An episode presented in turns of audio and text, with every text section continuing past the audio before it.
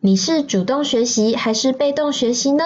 如果有天我们原本的专业变成每个人都会的技能，你要怎么应对呢？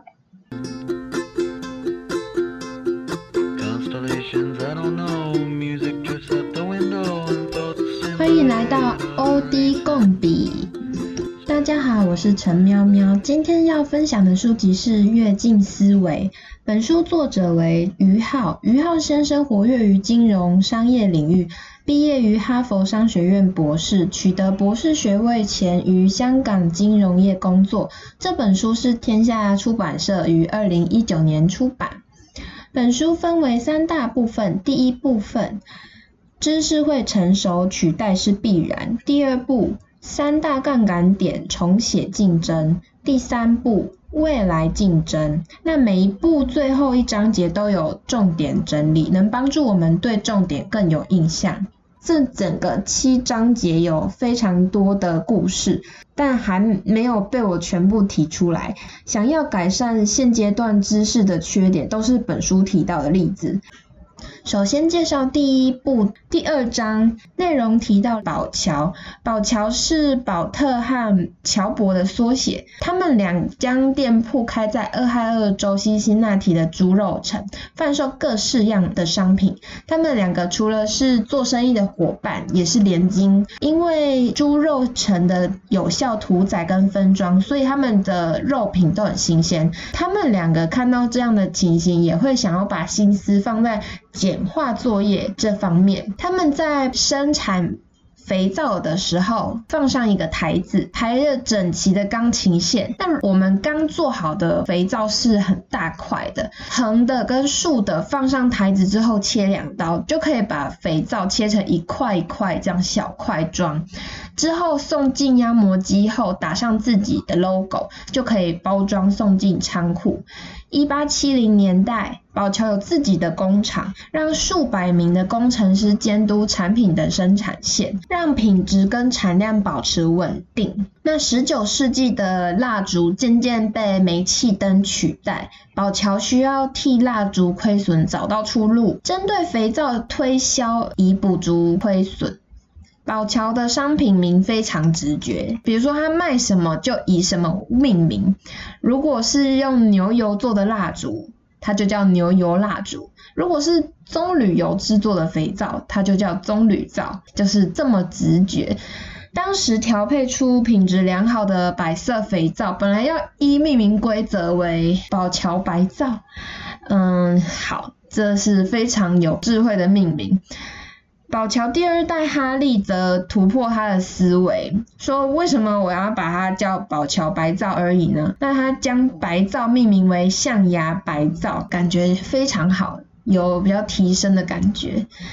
再来，哈利说服家族企业的成员结合行销打广告，象牙白皂在当时轰动市场。原本广告出现在各种报章杂志，还有搜集消费者使用的酷经验。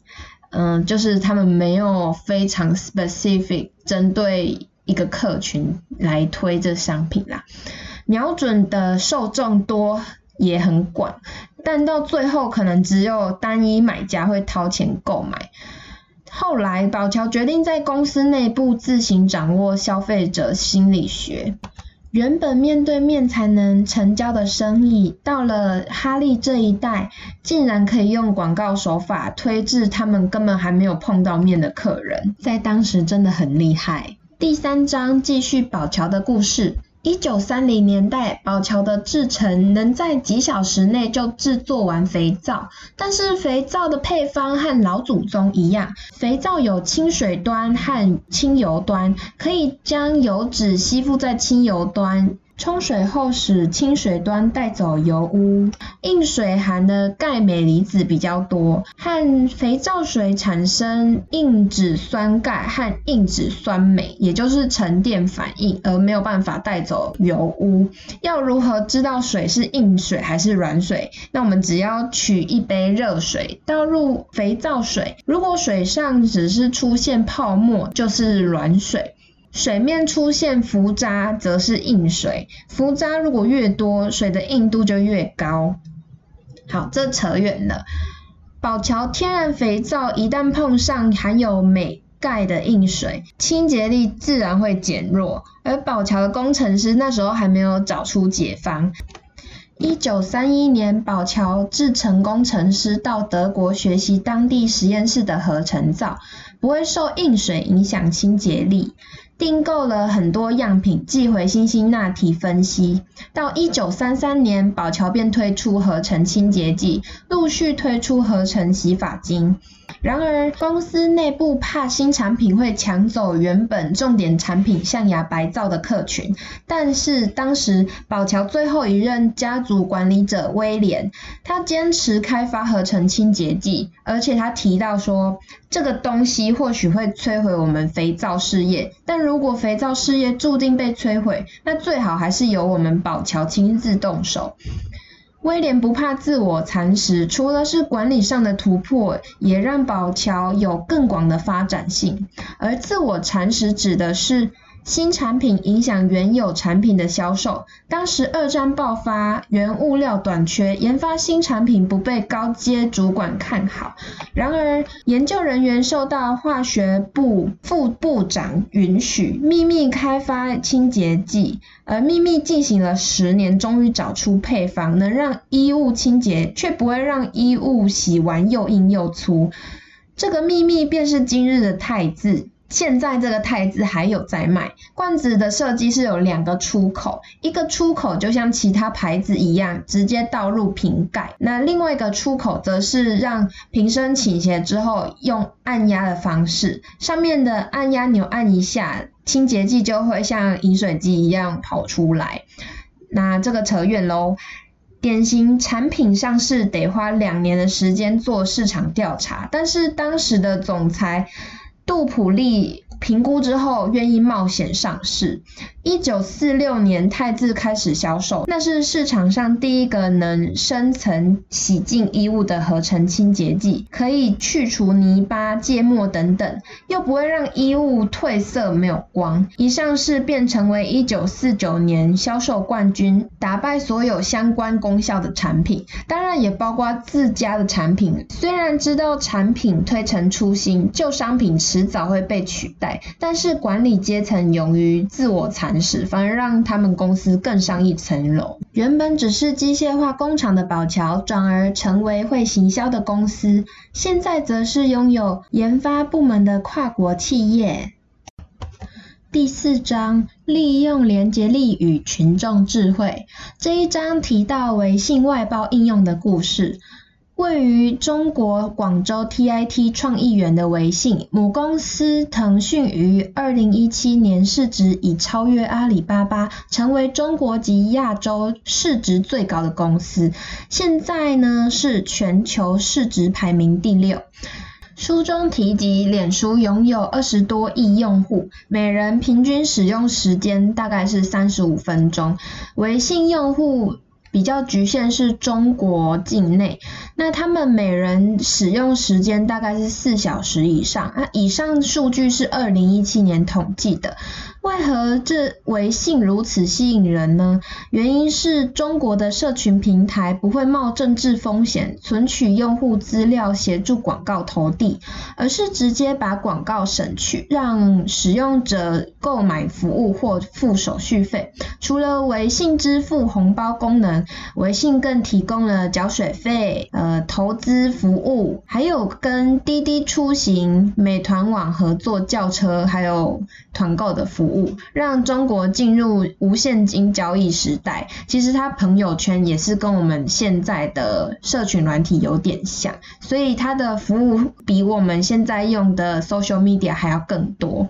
二零一二年底，微信使用公众号借由开放应用程式界面，使微信变成第三方产品与服务的桥梁。那第三方可以透过微信和消费者互动，比如说消费者。只要在微信里面说北京到上海明天，微信会提供相关的航班。那这些航班的资讯其实是由嗯、第三方的航空公司提供的资料。那为了要减轻使用者下载 APP 的麻烦，提供微信小程序。这个服务，能体验不同行动 APP。也就是说，我们进入微信之后，它可以下载狼人杀这个游戏去玩。在我们用手机的时候，有自己的 social media，可是如果要约朋友玩狼人杀，我们可能要去下载另外一个 APP，所以就变成我们要有两个 APP 才可以进行这个任务。而微信它只需要再套用一个狼人杀的服务，其实它就可以直接在微信进行游戏了。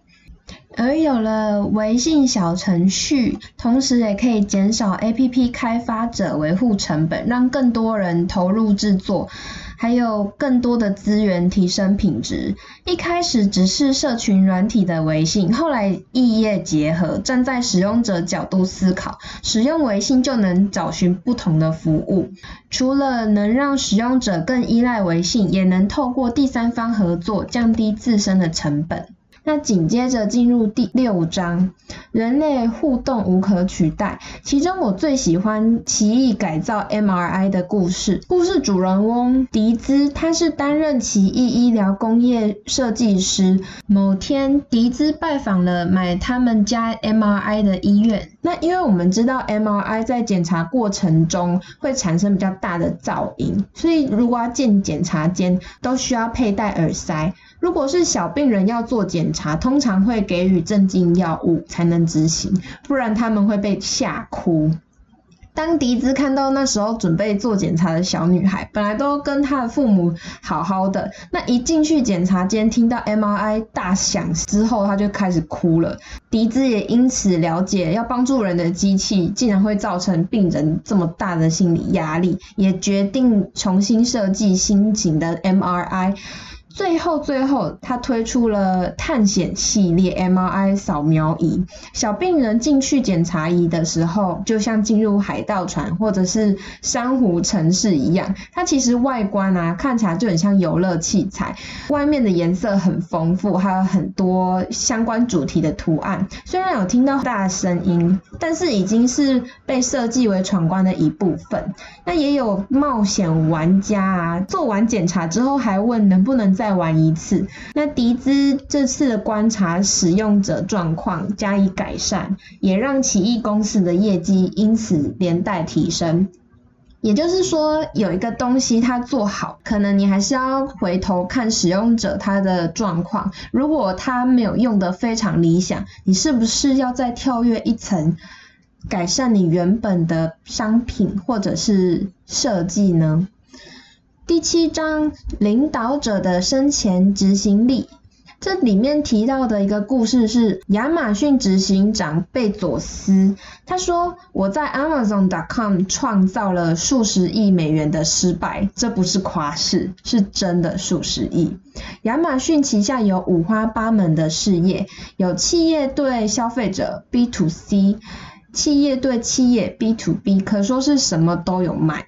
亚马逊曾经投资智慧型手机，虽然有酷炫的功能，但是第三方 APP 数量少得可怜，还有其他原因导致销销量没有很好而终止，没有卖出的手机总价值达到八千三百万美元，那损失的肯定还不止这些。因为这个经验，接下来的智慧音箱 Amazon Echo 结合搜寻引擎以及人工智慧，我们可以利用 Amazon Echo 订餐，还有叫车、查食谱，也可以搭配第三方 App，像是。Google、微软、苹果等服务。除此之外，在二零一二年，贝佐斯为了要取得云端服务的生意，坚持所有服务都要开放 API。它是亚马逊云端运算服务的一环。亚马逊的伺服器因此能透过标准通讯协定与外部通讯。贝佐斯还把策略写在 email 中，在那一封 email 的签名档则是说，任何不照做的人都会被开除。谢谢，祝各位有美好的一天。企业领导人能秀出最有发展潜力的专案，还要吸收中阶经理不愿意承担的职涯风险，展现高层创业精神还有职责，这是非常重要。从以上这几个故事中，我们看到不同产业的跳跃，维持现有的状况带来的威胁，突破目前领域的天花板，想要改善现阶段知识的缺点，都是本书提到的例子。其实看着书中的故事，心里也多少有类似的例子。在我们父母的时代，数位科技还不盛行，但是进入现在二零二一年，科技却是我们每天会碰到的日常。还记得我爸妈刚拿到智慧型手机，研究一段时间，学会在 Line、FB 与朋友联系，却还不太会使用 Line Pay 功能。群组视讯功能还是我上个礼拜教的。现在学生在学校有学习编写程式，但是我自己到了大学才学习有关 coding 的生物统计程式，到现在跟 coding 还不熟，该方面的知识很浅薄。我想跳跃的时机很明显了，也许我们可以试着跨出舒适圈，突破现有的经验。就像结语，任何产业都能跃进，我相信我们也可以。谢谢大家。拜拜。